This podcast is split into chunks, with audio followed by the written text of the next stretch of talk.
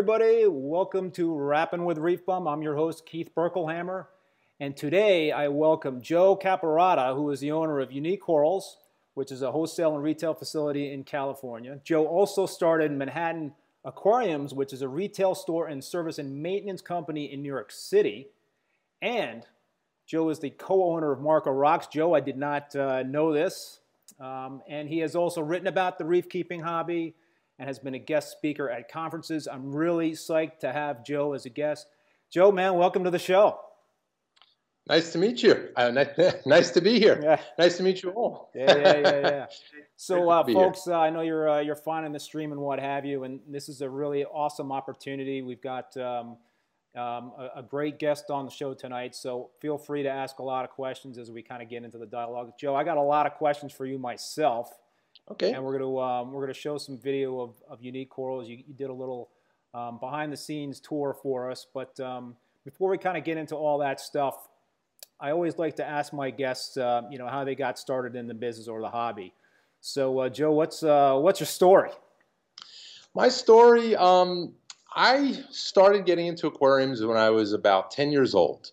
Um, my grandfather was a full-time fisherman in Cape Cod Bay. He had lobster pots. He, oh, wow commercial fishing. Uh, he was a welder, and then when I was born, he started doing more and more fishing. So that's the grandfather I knew. So every year we'd go up to Cape Cod. I'd spend summers with him and fishing, and I guess I just loved the ocean. I got my first aquarium at 10. I would enjoy going to ponds and local creeks and try to fill it. I was not good at keeping fish alive then. Then a new store opened up in my neighborhood, and uh, it was called Ecosystem Aquarium. It was a, a Chinese individual. He owned it. Very nice guy named Perry Yang. And I would ride my bike there every day after school, and he offered me a job. And it was $3 an hour, and I rode my bike every day, 13, 14, 15 years old. And then a woman came in and told me she wanted me to clean her fish tank. And her husband had just had a stroke, and she would pay me $20 to clean her freshwater tank. And little did I know, but that would become my first aquarium in a I don't want to use the word empire, but a, a giant aquarium service company in New York City. So I would ride my bike to her house, and I got very friendly with her, and she referred me to somebody else, and I started my own service company. And I realized soon that I could make more money doing private work than I could working for a fish store. So I set my sights on building this company while I was in school and while I was in college. And before I knew it, I had about 20 accounts uh, most of them paying between 50 and $100 each. And um, from there, the rest is history. I kept snowballing into larger and larger spaces, took on a partner, uh, ended the partnership uh, amicably, and uh, I eventually moved into New York City where I, I tried to really dominate New York. Um, right now, we have about 18 employees there, about 200 accounts. Um, the store is still running there. I still go back and forth. Right now, it's tough with COVID.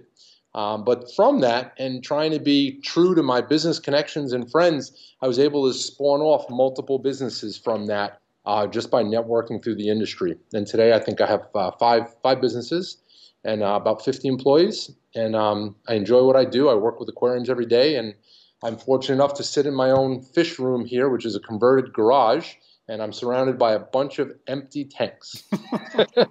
and you're going to give us a little tour of that fish room as well. Uh, yeah, I'll, we'll show you it. so hold it. Uh, you got uh, unique corals. Yep. Manhattan Aquariums. Yep. Marco Rocks. What are the other two? Yep. Um, U- unique Corals Solomon Islands, okay. which is a company in um, uh, Solomon Islands, Honiara. It's been there for about a year and a half. We have a facility now on the water, and we have local farmers who grow corals. I partnered with an ex-employee, Tim Kelly, who's been living there for a year and a half. He's back now with COVID uh, because of COVID. He doesn't have COVID. And as soon as we get the green light, we will start resuming uh, shipping corals from that area. And then uh, I also am partners with a company called Delua. We sell and distribute uh, Illumagic lights, uh, Delua Great White skimmers, and then we run the Triton lab. Ehsan and I have a Triton business uh, where we do we do uh, all the testing.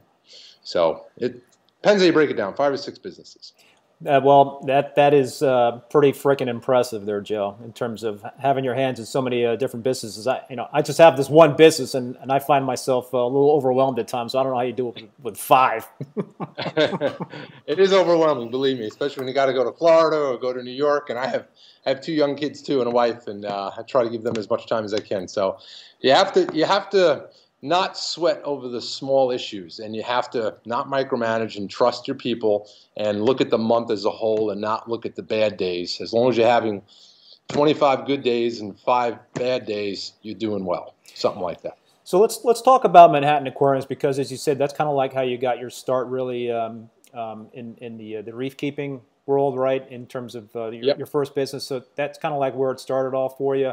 And um, you know, before we um, we had a, a pre-call and, and, you and I were talking, I mentioned to you that um, you know I used to live and work in the New York City area, and and my office was I don't know maybe a 30-minute walk to uh, Manhattan Aquariums, and on a Friday, you know, slow Friday during lunchtime, I would absolutely enjoy taking a, a nice walk to uh, to check out Manhattan Aquariums because there weren't really a lot of other stores and other options around to check out around the Midtown right. Manhattan area. I don't think there were any other than um, you know these uh, like um, chain retail stores in that area. Yep. There used to be some stuff down in in uh, Greenwich Village uh, in, in, terms of some nice reef, you know, uh, coral selections and fish and, and, what have you, but nothing like Manhattan Aquarium. So I always used to enjoy um, going there and checking out the uh, the display tanks. And you guys, you know, certainly I haven't been there in a few years, but um, just talk to us a little bit about how um, you know that that all came to, to be in terms of what it is today. So that's so that facility was um, it, it, took a couple of uh, iterations before i could actually justify the expense of a ground floor retail business there. And uh, one of my service clients who became a friend of mine uh, said that his landlord had some rent on a fourth floor space in new york city. It was only like $900 a month uh, it was maybe 700 square feet, but it was enough for me to get my foothold into New York City, where I could then respond to emergencies and market as a New York based service company. I realized that a lot of the competition needed to project their strength into the city, and that was a weak spot. So by having uh, a home base in the city, I was able to, to grow the company a little bit faster.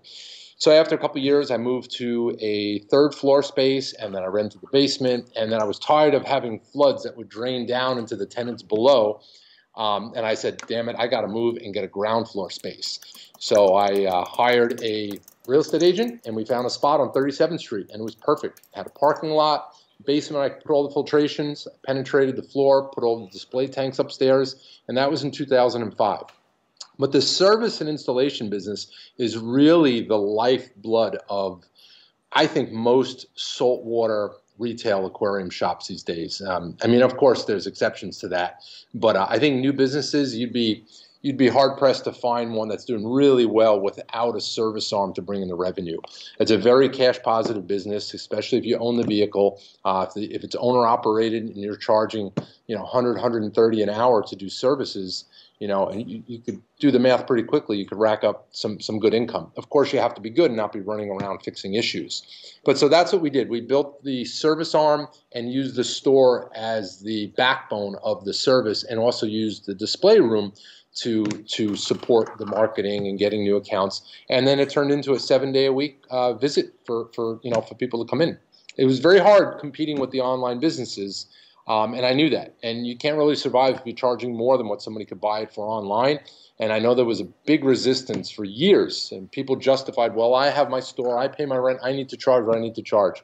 That's fine, but when a customer looks at their phone and it's 30% less, you know, you're you're you're you're not going to win. So you have to sell the service and sell the fish and sell other things, but compete with online, uh, you know, very head on. So, uh, at what point in time did did you um, say to yourself, you know, okay, Manhattan uh, Aquariums is doing well, and um, I don't know in terms of the the chronological order in terms of when when you started your businesses, but at, at what point did you um, come up with the idea for Unique Corals? So I'll actually take it back a little further. It's actually New York Aquarium Service was formed in 2001. That was my service business. And then in 2005, when I opened the store, I called it Manhattan Aquariums. They're both corporations that are active today. Um, we operate most of our work now under Manhattan Aquariums, but in 2007, 2008, I started to see a surge in online WYSIWYG corals. People were taking corals and cutting them up. I was like, oh my, my God, this is crazy. I need to do this. So I started Unique Corals with a couple of employees, and unfortunately, I learned a very valuable lesson about people and characters then. Um, the employees all kind of got together and, and left at once, and oh, they man. and dry it's okay. You know, that's it's a, a lesson. It hurt at the time, but it was an education for me. Um, and so I shut down the business. I had no photographer, no bagger, no nothing. I was running around doing installations and service. So I said to myself, one day I'm going to open this company. I'm going to do it right. I'm going to do it in the West Coast where I can bring in the corals, not have to buy them from people in California, and I'll also support my East Coast business by bringing them through LA because LA is the hub. And so around 2012, the business was strong enough where I could actually leave it. So I'm sorry, I misspoke. So from 2008 to 2000, maybe 10, Unique Corals was born in the basement of Manhattan Aquariums. We set up a bunch of 92 gallon raceways. We did our photography. The website was good. Sales were good. Everything was good until uh, the employees decided they would start their own business. Um, and then from 2010 to 2012, it was shut down. In 2012, I rolled the dice. I let my staff run Manhattan Aquariums, and I moved to the West Coast and uh, leased a giant facility. Uh, I did it with, at the time with Scott Fellman, and then I bought him out a couple of years later, and um, I, it's been solo owned by, by myself uh, ever since. Well, I tell you, that takes a lot of guts to um, you know to do what you just did in terms of you know, well, you know, if you got trustworthy employees, then I guess you can kind of take that risk and, and go out and start that uh, business. But um, you know, that does must must have taken a lot of courage to do that, um, given the, yeah. uh, the, the pause you had in the business before. So, as I mentioned at the beginning of the show, Joe um, shot a little behind the scene tours of tour of, of, unique corals. So, what what I'd like to do, Joe, is let's play that. You you uh, you narrated through that, but then when uh, when it's done, we'll um, okay. we'll come back and we'll talk about it. So let me okay. let me roll the video. Okay. Hey guys, five Joe Caparata here, Unique Corals. I'm doing a quick and dirty video of our facility. Um, we've been here since 2012 and we import a lot of cool coral and now a lot of dry goods. Uh, Triton, uh, Dastaco, Pax Bellum, Panta Rhei. We also distribute Marco Rocks and uh, we've got our Triton lab here. Let me show you that one. And this is Abraham getting ready to do uh, today's batch tests. And that's the machine. A lot of work goes into uh, making sure it's right, everything's calibrated. We can run up to 50 samples in one day, and the machine runs for about 12 hours every time we, uh, we do tests. We were sending them to Germany, but now we, uh, we bought the machine and we do it here with, with Ehsan. He does all the, the hard work, all the programming and all the interpretation of data. And uh, typically when we get samples in, we're firing up the machine that night and people are getting their results the next day. So we went from a five to 10 day lead time to now really the next day or 48 hours after we receive it. So that's that. We've got our admin offices over here. I don't want to show you all the boring stuff. I know you want to see coral, but we'll do a quick detour. I've got the orange gel lens on, so everything looks a little bit off, but every day we send out a bunch of orders, wholesale, retail, a lot of live coral. This is an order, uh, a little messy, but getting ready to go out. Uh, some Triton stuff, and we've got a lot of Triton here. Everywhere you see is Triton. There's uh, a lot of uh, Pax Bellum, there's the Stocko, and it's actually way too thick and, and, and busy over there to look. So let's just go around look at some coral. We've got our fish system over here. Uh, this is just stuff that we do like for service accounts and for some wholesale people. We bring in some fish with our corals and we sell to them. Uh, we've got six of these raceways.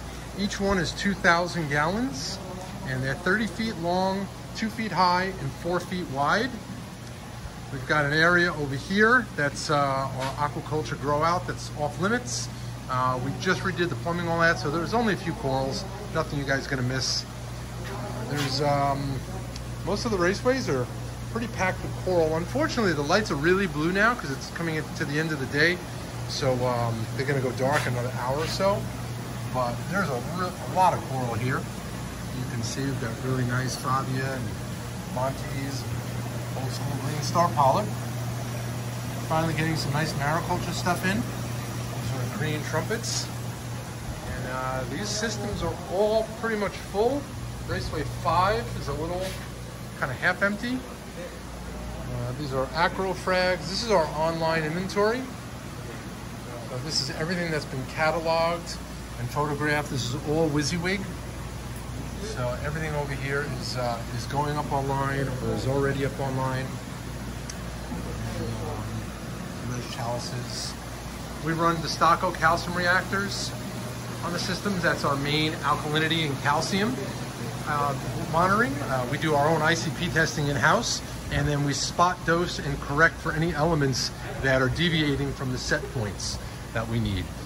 Um, we've got, I'll show you some fun stuff over here. They're all G4 Radion lights, really good lights.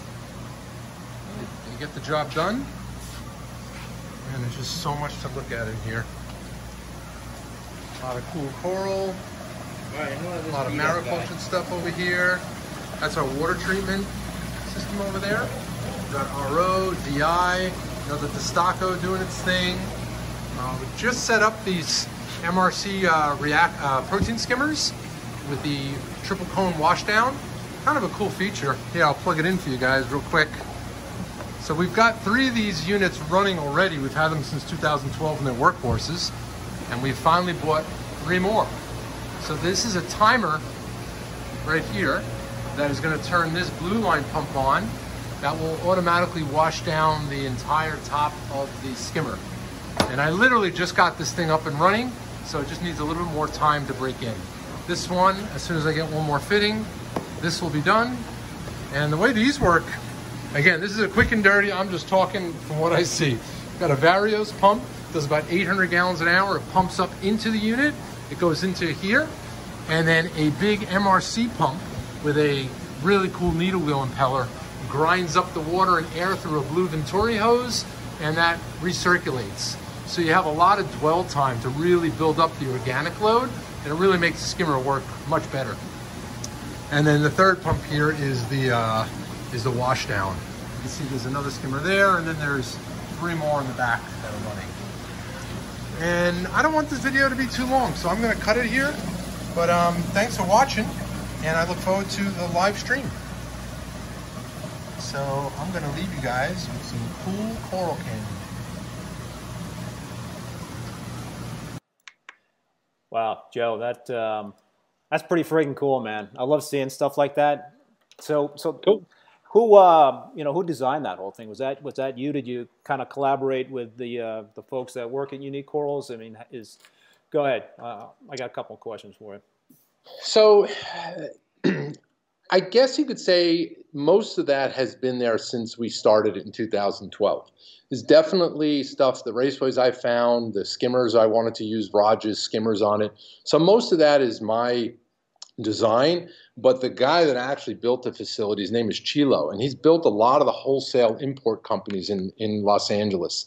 Um, maybe SDC, Quality Marine, Pacific. I mean, he's well known going in and doing everything, like turnkey operation. He's a bull. He's a hardworking guy. Um, so he really did most of the plumbing there. Once I realized that he could handle it, I was able to focus on other things. So that that was that was great. And then over the years, we've realized that we need to change this, we need to change that. And some of my new employees over the last few years have really opened my my eyes up to changing things and doing things a little different. Um, and so I credit my staff. Um, I won't take you know credit myself. It's definitely a group effort uh, to get the facility where it is now, for sure. So how often do you do you guys um, you know reevaluate reevaluate what you're using in terms of equipment. So for the lighting, you're using the Radion G4s. You know, is, has there been talk about uh, upgrading to the G5s? You know, when when do you guys kind of make the move? There's always so many um, um, innovations in terms of new equipment yep. that's out there, and yep. obviously you have a, a, large facility, so to make change would be um, most likely expensive, I would think. Yeah. You know, so how, how do you guys handle that sort of thing? So the biggest problem for us was when we designed the facility, we used what was available in 2011, 2012. It was big AC pumps, RK2 pumps, um, big heaters, big chillers. We're talking about a lot of volume of water and metal halide lights and T5s. So our ambient water, our water temperature ran at around 85, 86. Whoa. The facility was at 77, 75. So it goes to show when you're running a one horsepower pump, and a big pump on the skimmer, and you're using metal halide lights that are close to the water, even T5s, you put a lot of that heat energy into the water. So therefore, you have to cool it with heating and cooling. So our electric design was crazy. I mean, it was really intense, and there were days where we would blow the panel, you know, just too much power.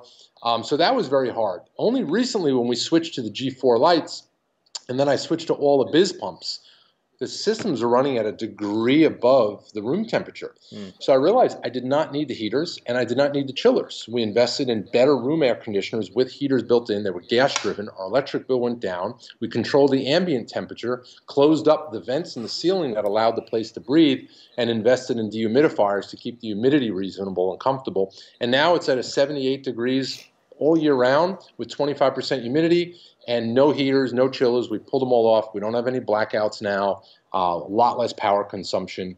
Um, you know, the air conditioner runs more, but but that's okay. So the G5s, we definitely want to switch to them, um, but right now we're having a lot of success with the G4s, so we're not we're not uh, we don't have to do it, you know, anytime soon. When when when they're available, the price is right, and we could justify the purchase, we'll do it. So you you uh, you showed the uh, the calcium reactors there you're using for that facility in terms of the uh, the calcium alkalinity supplementation. What do you guys like to keep your uh, key parameters at, like uh, alkalinity and, and calcium, magnesium, phosphate, nitrate? What what are your uh, targets there for those types of parameters? So we're keeping DKH around 8.5. Um, that's where the systems seem to be pretty stable between eight and nine. calcium is 450, magnesium's 1370. You know all normal parameters as far as the major ions. Salt uh, specific gravity 1.026. We try to keep our phosphates between 0.02 and uh, 0.10.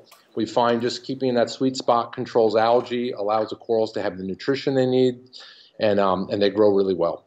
And then for the nitrate, we're keeping it around 5 to 10 ppms. Sometimes it gets a little bit higher, and we don't really see an adverse effect.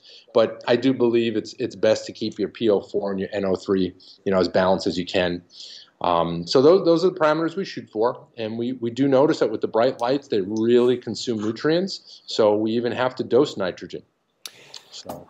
So what, what do you guys use for? And, and I apologize if I didn't notice this in the uh, in the video because you and I were talking during the video while I was yeah. running. Okay. yeah. So, uh, but uh, in terms of nutrient export, what are you guys using? Right now, it's we really actually have a problem getting nutrients in because it's such a heavily they're heavily stocked coral systems. So we're not in a in a situation where we have a lot of fish and a high bioload that we have to export nutrients. So if anything, we're adding nutrients, huh. but we do water changes you know, we'll do water changes to freshen it up. Um, it's just easier on a commercial system like this. We have two valves. We always have about 1,000 to 2,000 gallons of salt water on tap. Um, and we have a lot of hands that go in, and there's hand sanitizer and creams, and you know, corals getting fragged. So we just find on a commercial system doing water changes is, is really good. And then maybe somebody watching that says, "Oh, I've heard you say in a talk that you know, for Triton, you don't do water changes. Well, those are two different methodologies, and water changes are never bad. But if you can run a system without it, then you can keep that tool in your toolbox and not introduce the variables that sometimes come along with it. And I can get into that too. But for us, we found that doing water changes seems to be be pretty important. We can also suck out the detritus that grows under the racks. So there's several reasons why we want to do water changes. And you guys are, are you know, you got the uh, the big uh, protein skimmers, so that's certainly uh, carrying some of that load in terms of the export. Yes. So, um, yep, absolutely. Joe, talk about. Uh, let's talk more about Triton because you showed the Triton lab. You, you have a uh, there is a Triton lab now in your facility, Unique Corals, yes. And um, yes. and and that's that's that's relatively new in terms of being able to now send um, um, you know water samples to uh, a lab in the U.S. and, and be able to get much quicker turnaround time on, on the uh, the ICP testing. But but let's let's talk about um, Triton and, and what it's all about and why ICP testing is important. And and uh, and then we, we could also circle back in terms of what we were talking about before in terms of um, the um, option to use Triton um, supplements versus doing the actual Triton system. Okay. So Triton, I'll give a quick, quick history. I always like to talk a little bit about the foundation. I feel it, it helps people to understand uh, things better. Um, I got invited by Jake Adams in 2014 to go on a dive trip in Indonesia to the, the Flores Sea. Um, we were going to go to Komodo and see the dragons and do about 10 days on a liveaboard. On that boat was Vincent Chalias from Bali Aquarium and Ehsan Dashti and his wife Linda. And we all spent about 10 days on this little Indonesian boat. Um, that's a whole story in itself. But um, it was amazing diving, uh, a, a, lot of cool diversity in, in, those Indonesian islands. But every night I got to pick Ehsan's brain, and Isan was the, is the founder of Triton. And he was the first to take an ICP machine, which everyone says you never want to put salt water in. Um, and he was the first to really use it for reef, keep, for reef keeping, to see the parts per billion and parts per million of all the trace elements that we say do good things in our reef water. So he perfected it. He came up with his own method and he adapted it by making changes to the machine to, to benefit the, the reef aquarist, the hobbyist. That's the heart of it. And that spawned a need for really good supplements, pure supplements, pharmaceutical grade, without contaminants that you can see in the machine. And it, and it spawned this organic, holistic approach of reef keeping that reduce variables, increase predictability. The less you do, the easier it will be to get to your target. So you start designing a system that can do a lot of the things for you, and you don't rely on this, and you don't rely on that, you don't rely on water change that could have problems with your RODI system, or the salt's bad, or they have a hot spot of elements, hot spot of elements in it. And what you're left with is this the basic needs of the coral, setting up a, a, a, an algae-based system to export the nutrients, and that algae bed is larger than the, the tank's need. The tank can, let me back up. The algae bed's needs are greater than what the tank can give it. So you basically turn the theory on its head that the filter is supporting the tank. The tank is actually supporting the filter. Mm. You've got this giant algae bed saying, feed me, feed me, feed me, and what you're left with is really low, really steady alkyl, uh, nitrate and phosphorus and even carbon. And you're getting trace elements that are being released by the algae. And it's also a breeding ground for all kinds of little organisms that the reef needs. And then your waste is exported through that algae bed and by a protein skimmer. And now with ICP testing, you can know exactly what your water needs because every tank is a little bit different the deviations can be corrected through ICP testing and hobby kit testing. So basically, Triton method is setting up a natural system, an algae-based system, no ozone, no UV, no mechanical filtration, and letting the system handle the waste. Once the training wheels come off and the tank has momentum, you can regulate the levels of waste by how much you feed. Energy in gets consumed, you kind of know what comes out in your protein skimmer. And water changes are reserved for when you need them. Otherwise, it doesn't change the, the quality of the inhabitant's life in the tank. It's not part of the, the regular toolkit. Um, as far as ICP testing, we I became his distributor distributor in the U.S. around 2015. I'm still the U.S. distributor, and uh, last year we built the lab here. So until last year, we started sending all the ICP tests to Germany, and it would take seven to ten years. seven to ten days. seemed like seven to ten years, right? How's a slip? so now it's um, we literally test the day we, we receive them. We give ourselves 48 hours to turn the tests around because sometimes we get more tests than we can we can process. But even if you're not running the Triton method, just knowing what's in your water, knowing how things are deviating, like people that run NOPOX you don't realize that you're adding a lot of molybdenum. Molybdenum goes really, really high. Uh, I, I, when we first brought Triton into the U.S., there were so many corrections to manufacturers' products, like the Thrive line, where everything was in aluminum bottles. There was aluminum in everybody's tanks. Um, the ceramic biomedia blocks, everybody that ran those had a high aluminum. Uh, new new setups that um, with PVC all had high tin. Uh, Karen Brittain in the Hawaiian Islands, she couldn't get fish larval fish to get past a certain date. We did an ICP test. Turns out she had very high zinc. It was some bolts in the bottom of her tanks where the epoxy coating had gone away and the zinc was being released and damaging the fish at a certain point in their life. So all of this anecdotal evidence um, supports that the hobby really benefits from this ICP testing. The salt manufacturers cleaned up their act. They started buying better ingredients now that they knew that hobbyists were armed with a $50 test to, to validate really what's in those products. So it definitely cleaned up the industry a little bit, and now people use it to see if there's heavy metals, their polyp extension is low, they can see what's going on. Uh, I, I, could talk forever, so I'm, I'm going to stop right here. I, I, I, actually just ordered an ICP test from you guys this morning, so uh, and already told me that it's on its way. So that's awesome, you know. Awesome, got, awesome. Gotta love it. Very so, so uh, Joe, you um, the the coral facility there at Unique Corals is using Triton additives, supplements, yep. but is not on the Triton system. Correct. So the Triton system is is the core seven. It's basically a four bottle mix with all the traces and and major ions that you need, your alkalinity, calcium, magnesium, in a very balanced mix.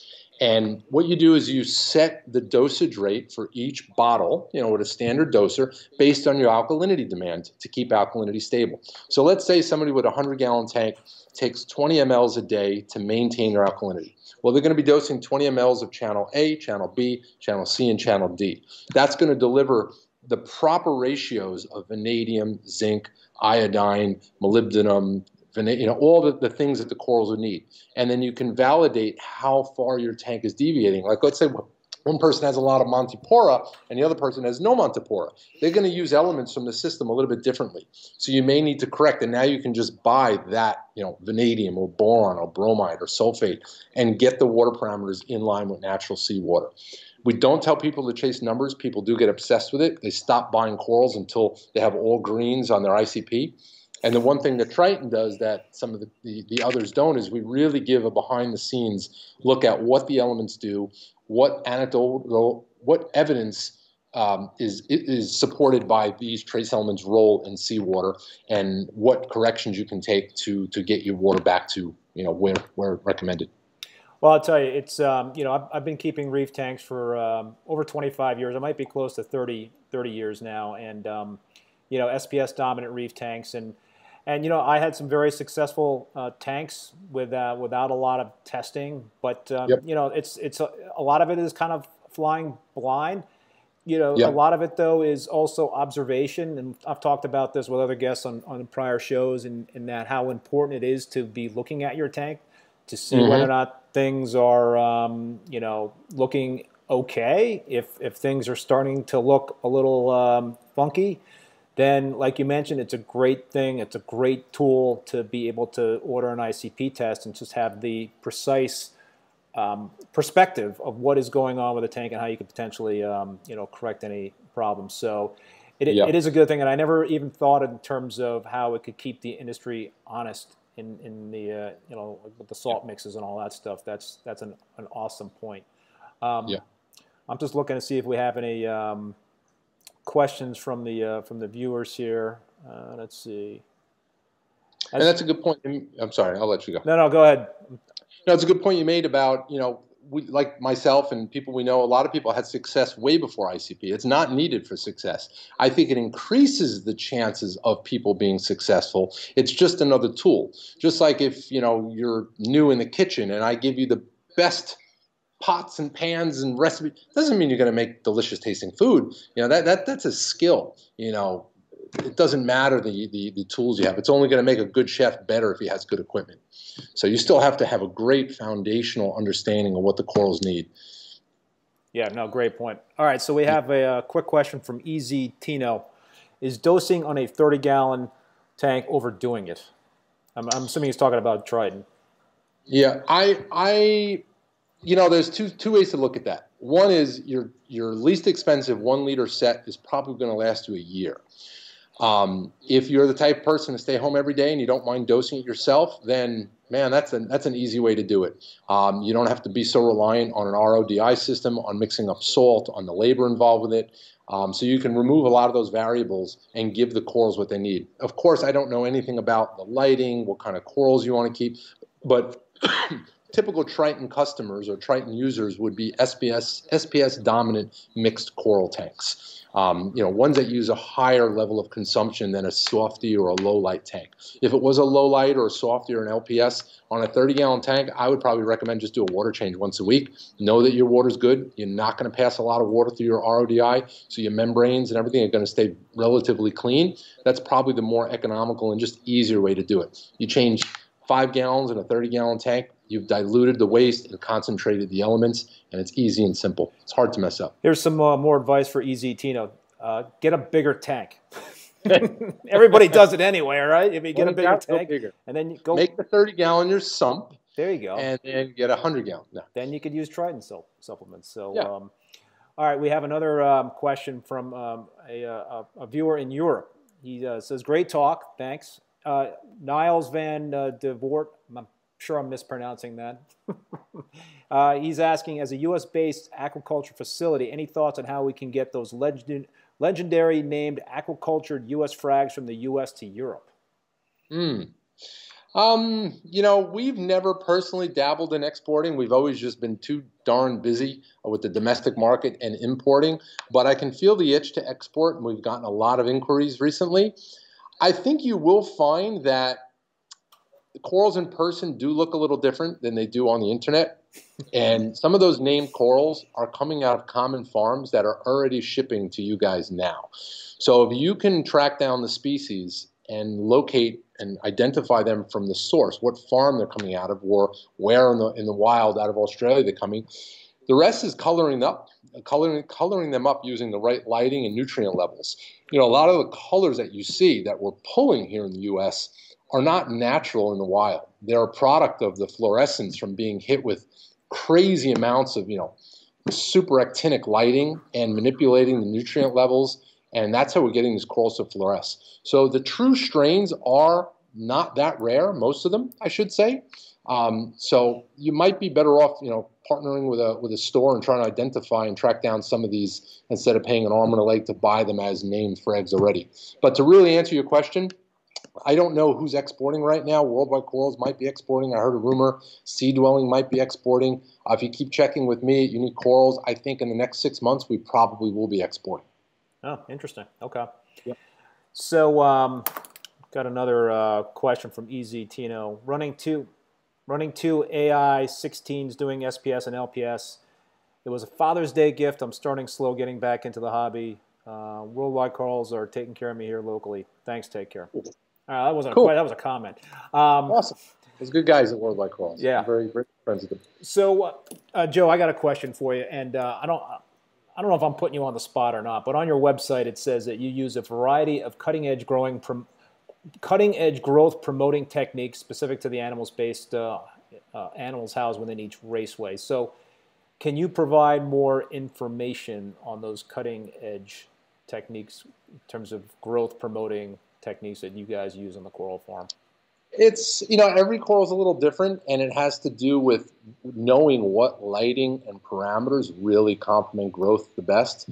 There's a lot of studies, and we didn't we didn't originate this that show you know by taking a, a coral and fragging it into a bunch of pieces and letting it grow together creates a mass much bigger than if the colony was just left alone.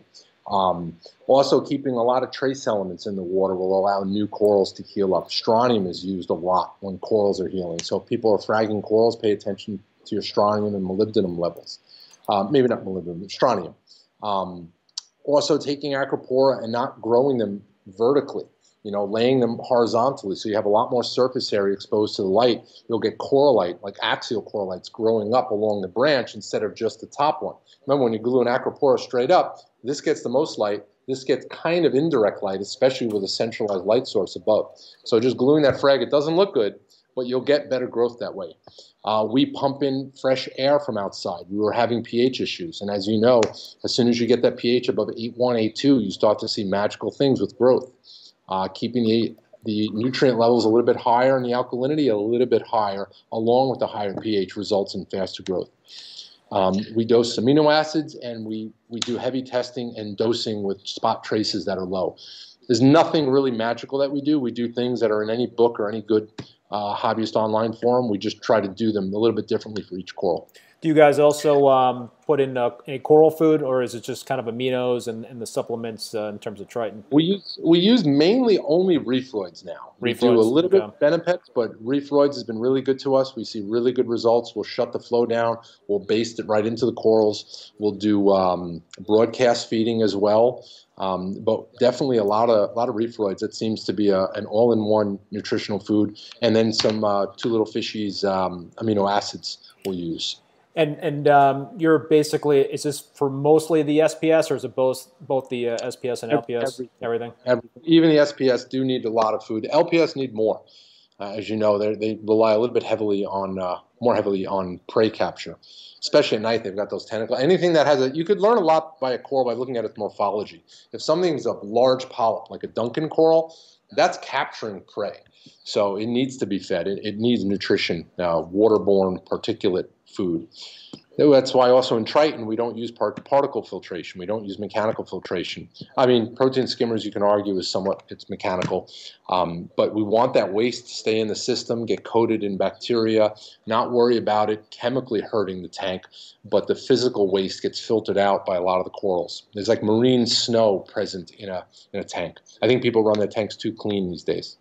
Yeah, no, that's a good point. I um, I started a new tank five years ago. My current tank, 187 gallon tank, and um, yeah, I, I, definitely had issues. I started with, with dry rock only, and I, I definitely want to talk about uh, Marco rocks. And, and okay. I started with Marco rocks, and, and I'd always started my tank with, with live rock, and and okay. um, but yeah, I uh, I bottomed out my nutrients, and it was just uh, one problem after another. But let's um, let's let's save that for a little bit later. Um, I, I, wanted to come back to the um, to the pH that you just talked about, and, in the fact that um, you know 8.1 to 8.2, you kind of get that magical point when you go past that in terms of the uh, the growth rates for for SPS and, and, other corals. And you were talking about how you guys um, were pumping in some air from the outside, and obviously the um, the more you could bring in in terms of the carbon dioxide, the uh, you know the better, um, or mm-hmm. or at least uh, have that um, um, diluted, right, in, in terms of the uh, carbon dioxide. So, in, when you, you in terms of your calcium reactors, you know, when, when you're using a calcium reactor, that's going to drive the uh, the pH of the uh, the effluent is going to be lower, right, because of the reaction with the carbon yeah. dioxide. So, do you guys? I, I, I, didn't notice. Is, are they dual chamber um, calcium reactors to help absorb so, that excess CO2? Or yeah, so these are Dastaco brand calcium reactors, and we uh, we we are the importer here in the U.S. for them. We've been using them on our systems and selling them, and we love them. They work on a different principle. They don't they don't have a pH monitor. They don't have bubble counters. They they saturate CO2 inside the first chamber, actually inside a reaction chamber, and that dissolved saturated carbon dioxide has a pH of around 5.9, 6.0, which is the perfect pH to dissolve the pure marble media. So yes, the pH is around 6.0 inside the, the belly of the beast. It's a dual chamber reactor. So when the effluent comes out, I actually haven't even tested it in years to me, I don't need to test it. Um, but it's in probably in the high sixes, so you're still getting some suppression. Uh, we like to let it drip a little bit uh, before it hits the, the system. I, I feel like some of the CO2 might be driven off that way. And if the system is stable and aerated and you have a good protein skimmer and you've got good surface exchange, calcium reactors really shouldn't be the breaking point on a tank's pH. I like to think that there's other issues with ventilation, with circulation, with gas exchange, where the calcium reactor effluent becomes the death blow that puts you over the edge. I remember Sanjay, uh, everybody knows Sanjay, uh, he got a, Cal- a Dastaco reactor from us a few years ago, and when he first set it up on his system, he was hitting 7.4, 7.5, he was losing corals. I thought he was going to take it off the system. And I was a little disheartened. I'm like, well, Sanjay can't make this thing work, man, this is not going to do well in the field. But then he made some changes to it. I think he got some fresh air in. Um, he got more surface agitation, increased the flow on the surface, and now he's at 8.2, 8.3, mm. and he's fine, and he, and he, and he loves it. So um, I think, you know, if you fix the other issues, the calcium reactor shouldn't be the thing to blame. But calcium reactors are, you know, very beneficial for, especially for big systems. Yeah, I, have used calcium reactors for years. Actually, right now I'm using two part, but I'm getting a, um, a new display tank to uh, to add to the uh, to the system here, and uh, I'm going to probably go with a calcium reactor. You know, I have my systems in a basement, and and so it's it's tough in terms of getting the uh, the air in um, into the basement. I mean, I got some windows and whatnot, so I can crack the windows in the uh, summertime or the fall time, but in the winter time, that um, is not uh, you know as wow. convenient yeah. to be able to do that. So I have run airline tubing, you know, outside the window and just crack the windows just a little bit to try to get the uh, you know yeah. the uh, the air into the uh, the skimmer. I think another thing you can do right in terms of the uh, the effluent. Um, that could help is is have it to drip near the uh, the intake for the protein skimmer, right? So that would um, help you know optimize the aeration and, and um, you know help help drive, drive the CO2 the, out. Yeah, right. I worry you might get some precipitation on the pump having those heavy minerals going into the skimmer. So we don't typically recommend that, but I think you'd probably get more. Uh, you'd probably drive off more of it. One thing I see that people are doing that is very smart is to put a scrubber on their skimmer and recirculate it. So you're scrubbing the scrubbed air because mm. remember you don't need oxygen really inside the skin. You need air. You need surface tension for the bubbles. Right. So if you just keep scrubbing the same air on the protein skimmer, your media will run will last that much longer, and you'll get a much more positive bump with every scrub. Obviously, it's going to limit out, but you'll you'll get some real good boosts there. You know, we run apexes and we see them on our office tanks in the city. When no one's in the offices during during the weekends, the pH is noticeably higher. And then as soon as the offices fill up with people, the pH drops from all the CO2 respiration. Same thing in our system on the Apex monitors. We see the pH runs higher on the weekends when less staff is there. Interesting. Uh, one last question on the uh, the calcium reactors, uh, Joe. Do, do you guys ever uh, find the need to run a, uh, a, a Kalk uh, reactor? You know, using Kalkwasser to no. no, and you really shouldn't. If you're running a calcium reactor, you sh- and it's dialed in and things are good, you should be getting equal parts of calcium carbonate, and you should not really need the boost from Kalkwasser. Of course, you can do it. You'll get a slightly, you know, you get a pH bump and evaporative water. It's always nice to use. A lot of old school reefers use the calcium reactor with the Kalkwasser. Um, but we don't we don't do that.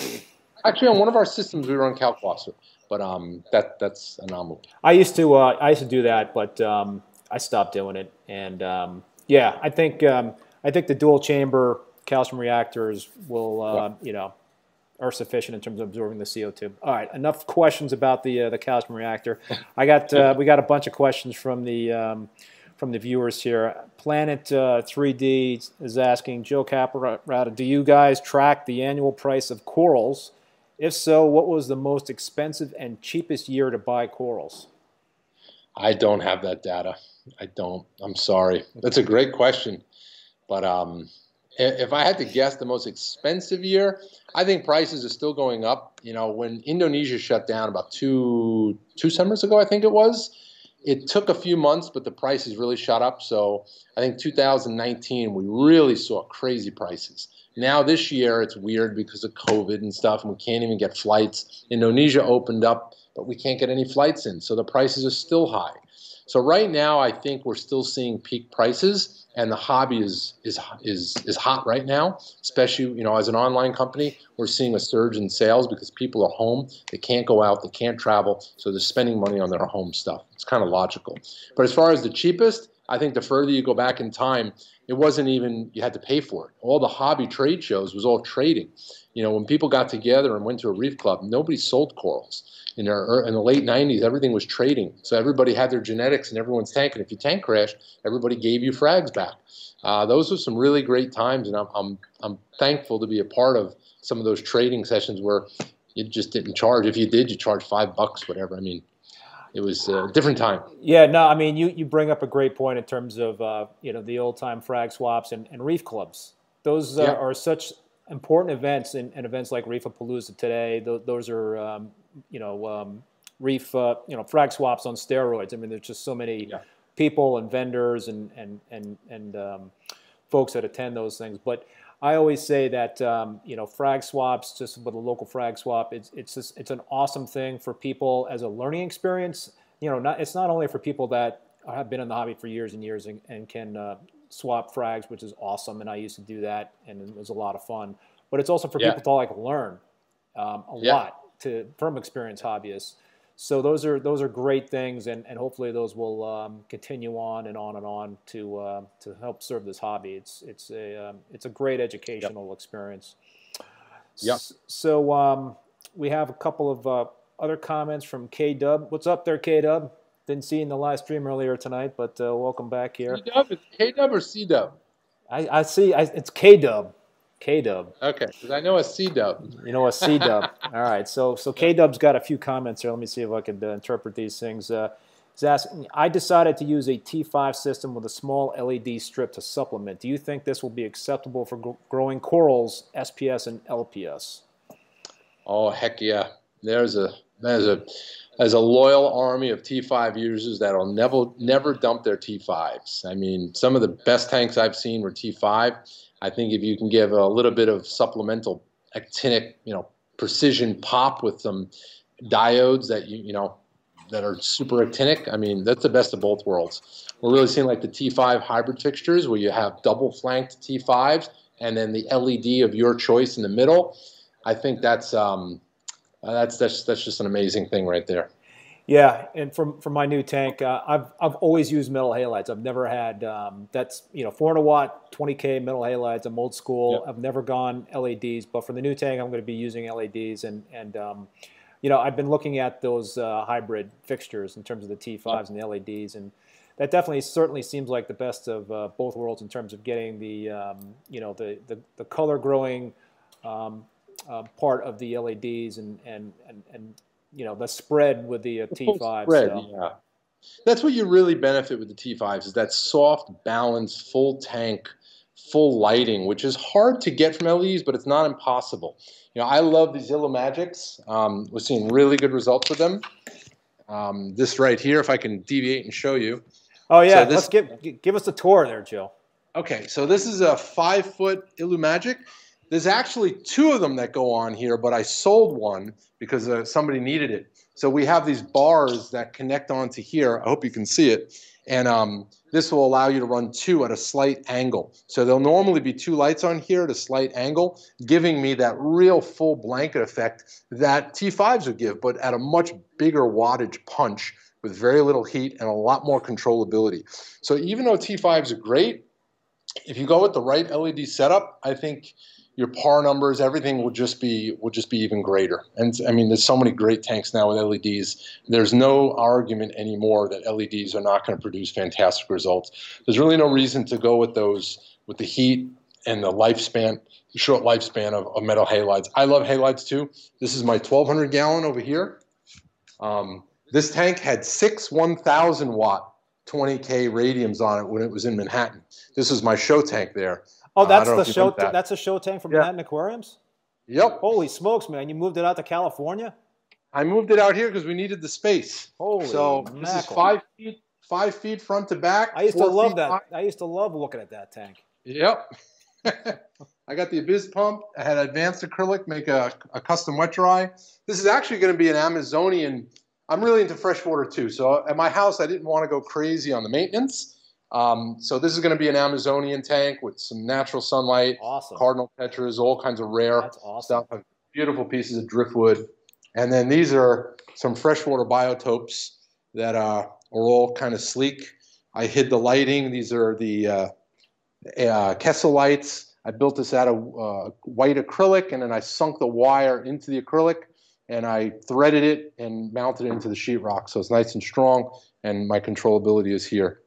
So I could adjust the spectrum, you know, if I want to make it blue. And um, all the filtration is going to be behind the wall. I put in bulkheads here. So these green is nice. just for test. I have clear acrylic that's going to be bent. So this is all clear. It's the Hydro Wizard pump here, which is a badass pump. And um, some really cool biotopes. And then I want to show you guys this one. This is an antique tank from uh, the right the mid 1800s. This is a J.W. Fiske. Uh, he was an iron worker in Manhattan, and he was commissioned to make a bunch of these these bronze uh, bronze tanks. So I had Trent at Custom uh, uh, Crystal Dynamics redo the whole thing for me. He stripped off all the paint. We took out the glass. He built new glass inside it. We epoxy coated the bottom. I have to figure out what I want to do with these these weird iron fittings here. Um, I kind of want to keep it somewhat era specific. I don't want a big hang on filter or Eheim thing, so I might just do an airline, an airstone. And um, I'm reading some old books from the 1900s just to see what they were doing back then. Aquarium inhabitants management. So I'll probably go with some white clouds and paradise fish, maybe some Anacharis or Elodea, and just keep it really simple. And uh, this is my water box reef. This is all Marco rocks with that really cool ledge. Awesome. And connected to it is another water box tank that is going to have a four foot mangrove in it. And the mangrove is actually outside, it's growing. And then I drilled it here so I could have a fixed water level about six inches from the top. So I don't have to worry about fish jumping. And this will be a Caribbean mangrove that's going to run outside and connect onto this filter. So you can see where I'm going with it. But um, you know, it just takes a while, and uh, I want it done right, and uh, I don't mind if it takes another six months. Yeah, I was going to ask you when when are you going to see a war hitting those tanks? well, you know, my kids, I have a three year old and a five year old, mm, and they've been home with us since March. We have no help. Um, not that we need help, but my wife and I are trying to work and keep the kids sane and, and peace in the house. Um, and all the parks are closed, everything's closed, the zoo's closed, the beaches are closed. So it's this room has to wait. uh, yeah, I, you, you, don't have to yeah. explain it. As soon as you said that, uh, you know, yeah, it, it totally yep. makes sense. But um, no in-laws, nothing. There, everyone's afraid. Everyone's home. um, K Dubs is saying, tell him his rock structure looks like an Imperial Star Destroyer. Looks awesome. No, it doesn't. yes, it does. Everyone says that. In fact, when I put one rock on the top, like if I put one more up here, this is the command post right here. I'll do it for K Dub. Right there. Sweet. There's your, there's your Imperial Destroyer. Sweet. so, so Joe, it's uh, it's it's getting close to uh, to eight o'clock my time and five o'clock your time. We haven't really talked about Marco Rocks. Uh, do you have a few more minutes to uh, to chat about Marco Rocks? Yeah, absolutely. Um, so yeah, go ahead. Yeah. No, I mean, I, I, was using the product for many, many, many years. Most of our setups would have, uh, I mean, first it was Live Rock, then we would do the dry Marco. Um, we did Real Reef too, um, but I became friends with the owner, Mark, and uh, there was an, a, uh, an option to join the company. Uh, one of the partners wanted out, so I said, you know what, screw it, let's do it. So uh, a couple years ago, I got into, involved with that, and um, we've made some new products, and um, the, the rock is just very popular. It's a no frills, dry rock. You have to treat it like dry rock. You know, if you stick it in a tank and run your phosphates high, you're going to have algae blooms. But what you get in return is a low price point and a rock that looks like live rock um, once you get it through the ugly phase. And I think people are realizing that there's no fast way to cycle a tank.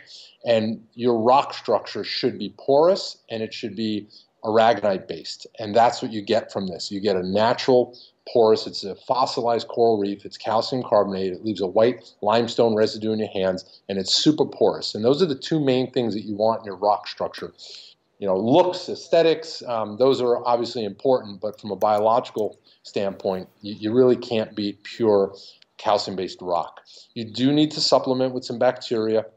I am a big believer in the uh, the beneficial boost of live rock and all the inhabitants that come in on it. I think a lot of the success in our industry really got a, a jump start uh, when we started bringing in live rock. But personally, I don't really like to bring in live rock. I, I'm, I do not trust the sources that you know reefs weren't blown up to get it. So I'd rather, you know, we, we figure out how to make dry rock the best we can. And there's some really good products on the market now that speed up the life cycle. And if you're adding corals and adding, you know, zoanthid rocks, things with live rock on it, you will seed your tank. It might take a little bit longer, but you will get an established colony of, uh, of good bacteria over time. Yeah, like like I mentioned, you know, I started um, my my current reef with live or dry rock for the first time ever, and um, you know, it, it, it, was too sterile, and I did use a um, a, a, bacteria boosting product, but um, talk talk a little bit more in terms of what you guys recommend that uh, you use for you know specifically products in, in terms of the uh, bacteria boosters or um, you know, you talked about seeding with a little uh, live rock. I mean it, it, it, does take longer with dry rock tanks to, to get it established and to be able to um, start really growing uh, SPS. But specifically, what do you guys recommend for a Marco I've been rock? using the Fritz. Uh, I'll actually show you. I have a bottle right here. Take me one second.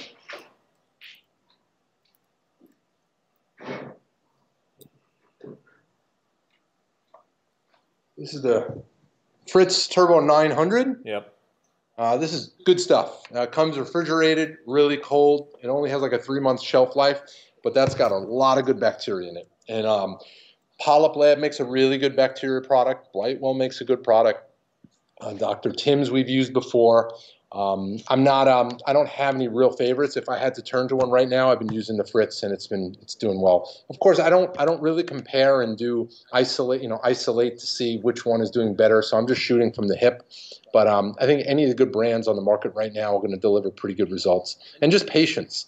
Um, if you if you have the patience, just cycle the tank, put a UV on the tank. BRS just did that study. They ran a bunch of tanks with Marco rocks, some with UV, some with the UV with high flow, some with UV with low flow, some without a UV, and they saw the differences in the algae growth and uh, species that grew in the tank as it was maturing. And hands down, the tank with high flow UV on a tank that was cycling had the least amount of nuisance algae that grew.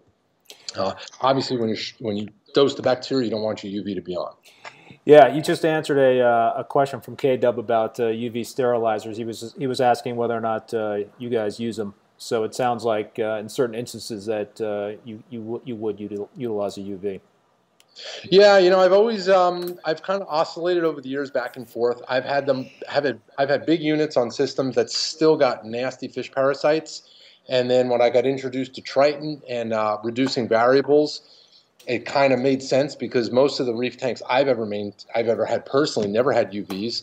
I knew the fish's health was largely dependent on not being overcrowded, the fish not being stressed, and feeding them properly and having a strong immune system. That's your that's 80% of your battle against nuisance, you know, parasites. The UV is just going to help a little bit, but it's not going to keep sick fish healthy. It's definitely right, not. Right, right. In a reef tank, there's arguments that it's constantly killing things. It is killing things in the water column. It's rendering anything that passes through it sterile. It can't reproduce if it's exposed to enough UV radiation.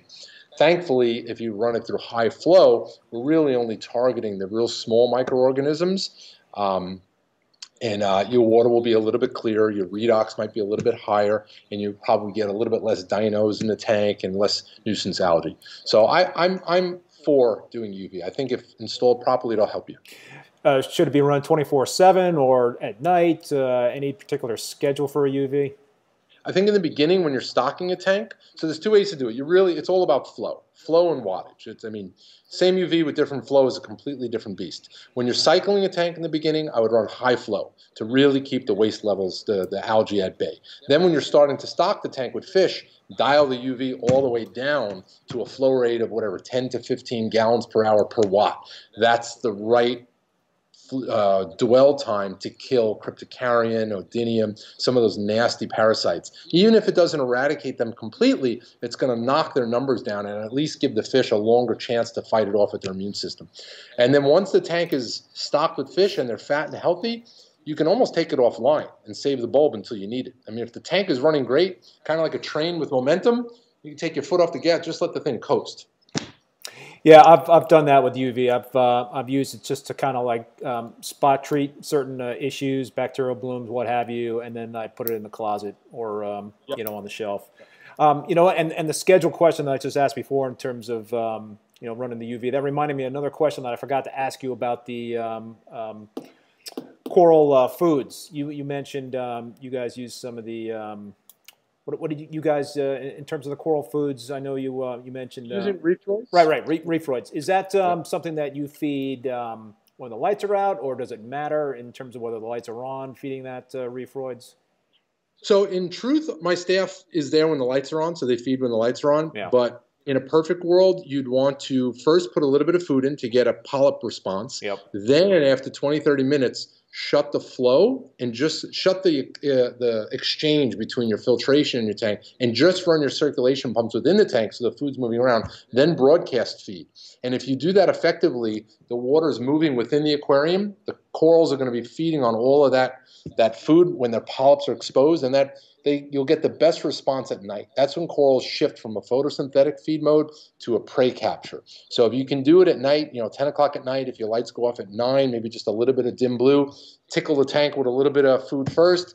If you can get into that routine, man, the corals will really, really thank you. Yeah. yeah we didn't talk about Pax Bellums. We've got six Pax Bellums we're about to install on all of our raceways too with nutrient export, and we're going to be selling the Chaetomorpha from it. And there'll be a C36 Pax Bellum going on this system. I'm probably going to put it outside because we're in sunny California, so why not keep keep the equipment outside, even though it's a it's a sexy piece of equipment.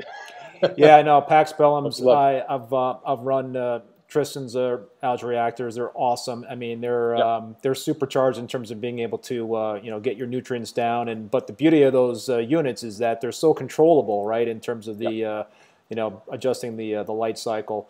But um, yeah, that, it, it, that's a great way in terms of uh, exporting nutrients. Well, um, and you get your pH higher too. You know, you run it on a reverse photoperiod, right? And you reload. You can add it to an existing system if you don't have room for a typical, typical refugium. Much smaller footprint with a higher yield of nutrient export, and um, you'll you'll definitely see a pH bump because you're scavenging all that CO2 for the algae from the water column, not from the surface like in an algae scrubber. Right. Um, I'm going to circle back to uh, Marco Rocks again, and I'm going to ask you a couple of uh, rapid fire questions, and we'll wrap it up. How does yep. that sound, Joe? Um, So I, I you know, in, in, terms of what I saw in your uh, your tank there in, in your home, um, I don't even want to call that a home office. I don't even know what you want to call that. That's uh, yep. that, that's the, the, the home fish room, let's call it. But yep. um, was that the uh, little fishies uh, stacks uh, rock that was in that tank? No, it's not. So the Stacks rock is a two-sided cut rock that we actually produce for, for two little fishies. So we take it and it's cut. You know, a reef saver rock is cut twice to produce a slab of rock. This rock over here is only cut once. So the bottom of it is flat, and that's what we call foundation rock. Okay. So this just sits perfectly in the bottom of a tank. And I think for best results, if you take a little piece of silicone and put a couple of dabs just to elevate it off the ground, you'll get even better water flow. And you don't even have rock touching glass. You just have like a silicone little rubber mat or something. But so that gives you a really firm foundation. It doesn't jiggle like a you know a typical amorphic shaped rock will. So I use foundation rock down here, and then this is the premium shelf. This is our sh our shelf rock. It's beautiful stuff. Um, and then we I cemented it together with the E Marco 400. Yep. Which is a product that we've had for a long time. And then a Panta Rhei in here, which is going to be way too much flow, but I just did it just because. just because just because I'll probably I'll probably pull it out and put the ECM 42, which is uh, the one that's in the six foot tank. Oh, sweet. So um, on the last episode, uh, I, my guest was was uh, Greg Carroll, and we were talking about um, you know your your aquascape. You aquascaped his uh, tank with Marco yep. rocks. Um, you want to just talk briefly about uh, aquascaping, some tips and tricks for some folks? Sure. Um, something I tell everybody is it's it's human nature to fall in love with whatever it is you're doing. So when you're aquascaping a tank, your eye wants to see the finished result. It's human nature. However, this is like trying to fall in love with the foundation of your house. The house goes on top of the foundation. The foundation's in the ground. Your rock work is the foundation of your reef tank. Your corals go on top of the rock. Some of them in crusts, but most corals are going to grow up and out of the rock and eventually die and create the rock of the future. So if you want your finished, if you want your finished product to somewhat be visible and have four, five, six inches of water above the reef structure so fish can swim above it, then your rock needs to be X amount of inches lower depending on what kind of corals you want to go with. With the technology and the lighting we have these days, with staghorns, within a year or two, your, your stag frags are going to be a you know eight inches, ten inches. So don't think, well, my corals probably won't grow that fast. They will. And most people regret that they put too much rock in the tank or they went too high because every rock you put in is using up water space and space to have fish and corals. So, you know, we do have a, a rough calculation of how many pounds of rock supports the biological needs of a tank. But now with the external filters we have and the ceramic media blocks and the Pax Bellums, we don't really need to be so reliant on the surface area of the biological rock itself, you know, the, the old Berlin method days. So I would strip it down and do a minimal amount of rock, create different bommies. Definitely don't stack your rocks in the back of the tank like people used to. Leave access all around to run your magnet and for water to move. And um, don't make it um, don't make two mounds of the same height. I, I the, the eye likes to see one one mound be higher for contrast, and it just creates a real nice juxtaposition in, in the tank. And remember too, if your lights are you know at the center of the tank, the corals grow up into the light. So as the corals grow, you're going to see the undersides of it. I remember Sanjay saying once his lights were in the middle of the tank. The corals grew so much into the lights his view was the undersides of all the corals. so now he keeps the lights a little bit forward and angled at the front of the tank, and the corals grow into the light, giving him a nice display. So those are some some some tricks I would recommend. Yeah, I mean, back back in the day, it used to be the the uh, the standard used to be I think two pounds of live rock per gallon. So you know that was like a lot of rock for a tank, and, and brick walls were a common thing back uh, back a number of years yeah. ago. All right, Joe. Some, Stack it up. Yeah, some uh, all right, rapid fire questions for you. I'm going to wrap it up here. So, uh, what is your favorite SPS coral? Uh, the Solomon Islands Purple Monster, which we are going to hunt yeah. for once we get uh, back in the water over there. I got a frag of that right now cool. that's growing out, but that is one of my favorites. That and the Oregon Blue Tort. Yep. Um, favorite LPS coral? Uh, favorite LPS, probably an Elegance coral. Okay. Hard to beat, a beautiful Elegance coral. Pink tip, beautiful. I mean, this has it all. Okay. Favorite fish? Achilles tang. Mm, interesting. Uh, Dream tank, is it already there in your room? If my wife is watching, yes. if she's not watching, no. Good answer. That'll be a big one day. All right, Joe, man. Thank you so much for being a guest. This was a lot of fun. And um, any uh, any final thoughts before we wrap it up?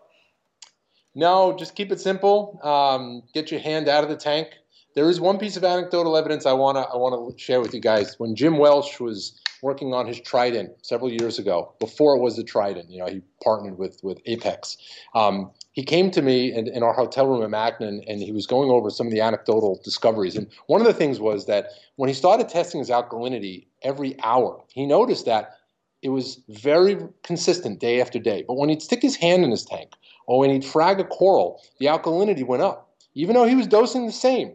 There was some kind of environmental stressor going on in the tank, whether it was coral slime or finger slime or something that told all the corals to stop using minerals that day, well, for six hours, and stop their growth. So I think if you keep sticking your hand in there and you frag corals and you move stuff around, we're just starting to understand the effects of the stress on the animals in the aquarium.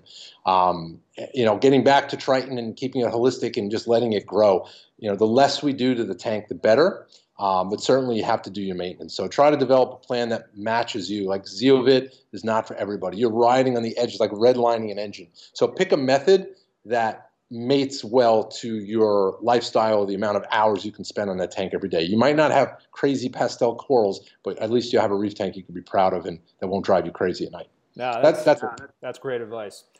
All right, Joe, man. Thanks again for uh, for being a guest. So my next show is going to be Thursday, July 16th at 7 p.m. Eastern Standard Time, and my guest will be Mo-Kee Chow, who is also known as the Inappropriate Reefer. I don't know, Joe. Do you know uh, Mo-Kee? I, I, I, I know of him. I, I, I know of him. He's got Absolutely. a huge social media following, so yeah. um, I'm going to learn a lot about uh, about that yeah. stuff when, when I have him on the show next week. But uh, okay. he will be my guest next week. I'm psyched for that. But uh, Joe, th- thanks again, Joe. I really appreciate you taking the time and, and sharing your thoughts and, and uh, knowledge. It was very educational for sure. Cool. So until then, everybody, uh, stay safe, be well, and we'll see you next time.